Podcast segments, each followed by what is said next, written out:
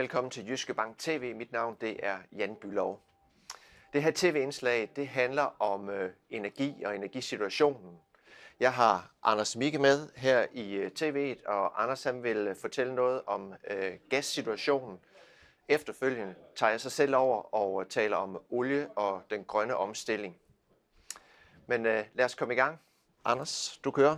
Ja, tak Jan. Jamen, vi har for nylig udgivet en analyse omkring naturgas, hvor vi har skrevet, gaskrisen er toppet.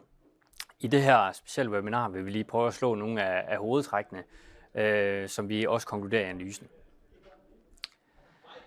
Vi har lavet en lidt bombastisk overskrift her, og det er jo det, I alle sammen sidder og tænker på. Hvor ender vi egentlig henne? Lad os starte med konklusionen fra analysen. Jamen, vores konklusion er egentlig, at EU kommer godt igennem vinteren 2022-2023. Vi er derudover også optimistiske omkring vinteren, lageropbygning mod vinter 2023-2024. Men vi ser dog nogle potentielle sten på vejen mod vinter 2023-2024, som vi også kommer lidt ind på her i vores webinar.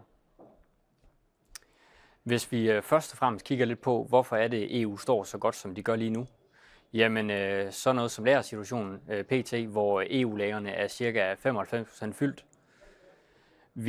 Vi kan se, at EU faktisk har erstattet en rigtig stor del af den import, som hidtil kom fra Rusland. Vi er pt på noget, der ligner indeks 85 i forhold til tidligere.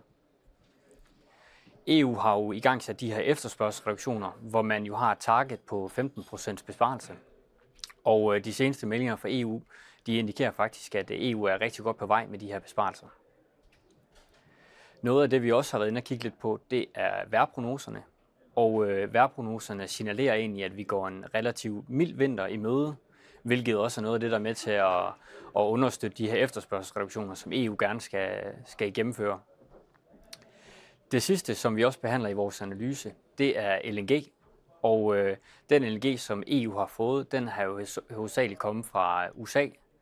Og det vi kan se nu, det er, at der faktisk begynder at være en anelse flaskehalse i infrastrukturen på LNG-området. Og det bliver måske en knap faktor, som er vigtig, og som vi også belyser.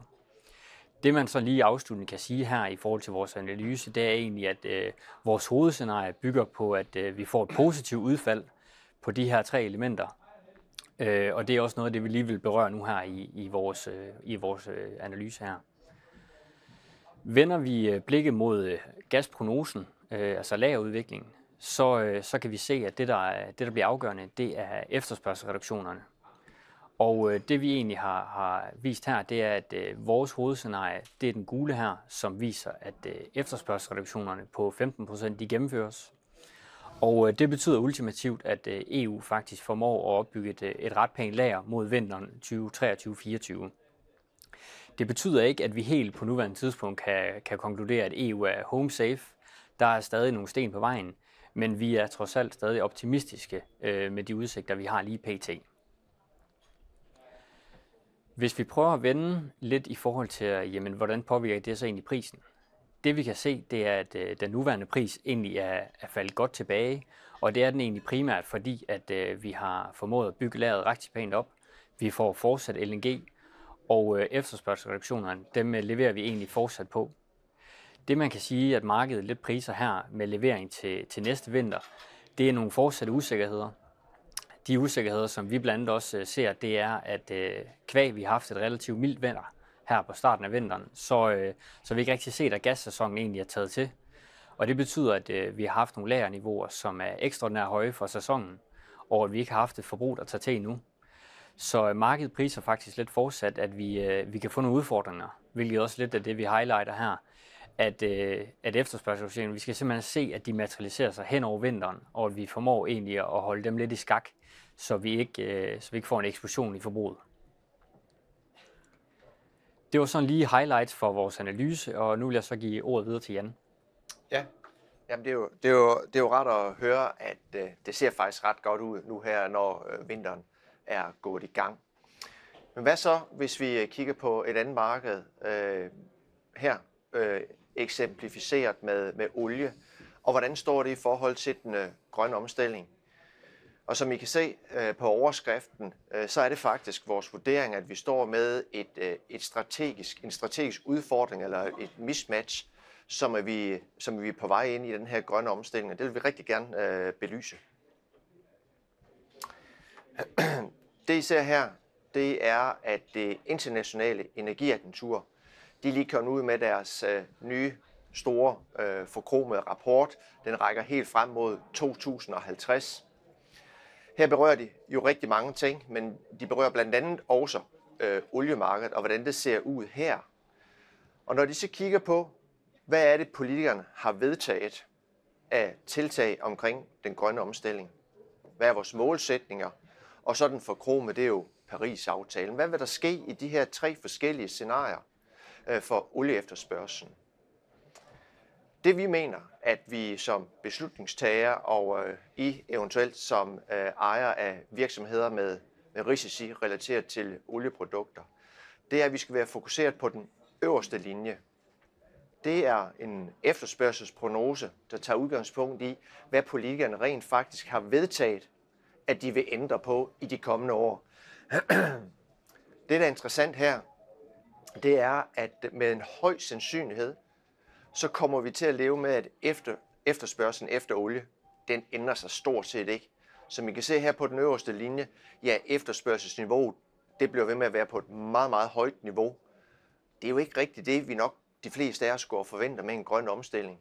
Men olien, efterspørgslen efter olien ser ud som om, at den bliver ved med at være meget høj, når vi går fremad. Og det betyder rigtig meget, fordi hvis den her grønne omstilling, den skal hænge sammen, så skal den hænge sammen på den måde, at i takt med, at vi får investeret og får startet op på vedvarende energikilder, så kommer der noget energi, elektricitet primært herfra. Og jo mere vi kan skrue op for de grønne og vedvarende energikilder, så kan vi jo i den samme mængde og den samme hastighed skrue ned for de fossile. Det er vigtigt. Men den her lidt komplicerede tabel eller graf, den viser et kæmpe problemstilling. Og det er, at den energimængde, som kommer ud fra, når man producerer fossil energi, den er meget, meget stor i forhold til, når man henter energi ud fra de vedvarende. Så det, jeg har prøvet at illustrere her, det er, at hvis vi skal erstatte eksempelvis naturgassen med sol, så får man kun, kan vi sige, 7 enheder sol ud for hver gang, man får 482 mængder af naturgas ud. Det betyder reelt set, at der skal investeres mange, mange folk mere i sol for at kunne erstatte naturgassen. Du kan også bare sige, at det kunne være biomasse, eller det kunne være vind og vandkraft. Det er mange, mange gange flere investeringer i et nyt produktionsapparat, som skal sættes i værk, hvis den ligesom skal erstatte den fossile, som den jo skal. Det er jo den vej, vi skal hen for at mindske klimaeffekterne. Kæmpe udfordring her.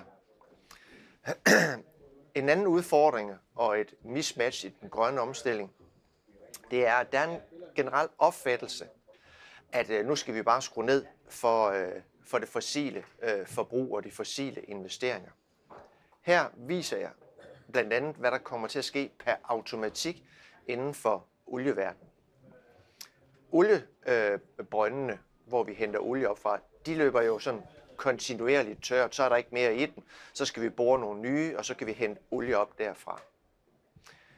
Den her automatik med brøndene, de løber tør. Det betyder, at her hen mod 2030, der skal olieindustrien faktisk finde omkring 26 millioner tønder olie nye. Det er cirka 26% af dagens forbrug.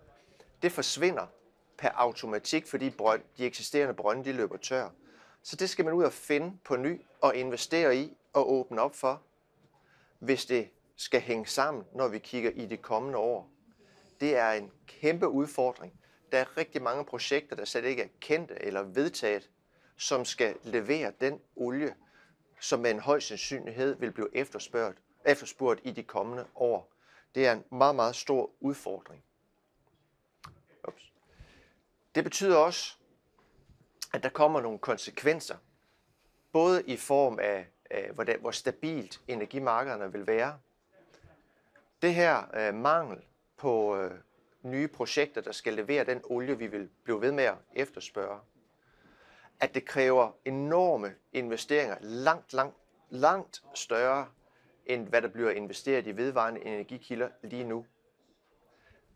Det betyder, at vi må forvente, at balancen på energimarkedet, den vil ikke altid eksistere i de kommende år.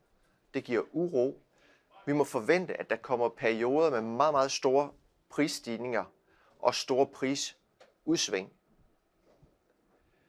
Når det på et tidspunkt i de kommende år går op for politikerne, at de er langt bagefter, der ikke vedtager det, der skulle være på nuværende tidspunkt, så kan de måske kaldes, at de kommer til at gå i panik, fordi vi skal have det gennemført. Det betyder også, at danske virksomheder vil blive påvirket af, at der kommer ny forceret eller accelereret lovgivning i de kommende år. Det er noget, vi skal være forberedt på alle sammen. Strategisk, hvordan man skal håndtere sine råvarerisici, energirisici.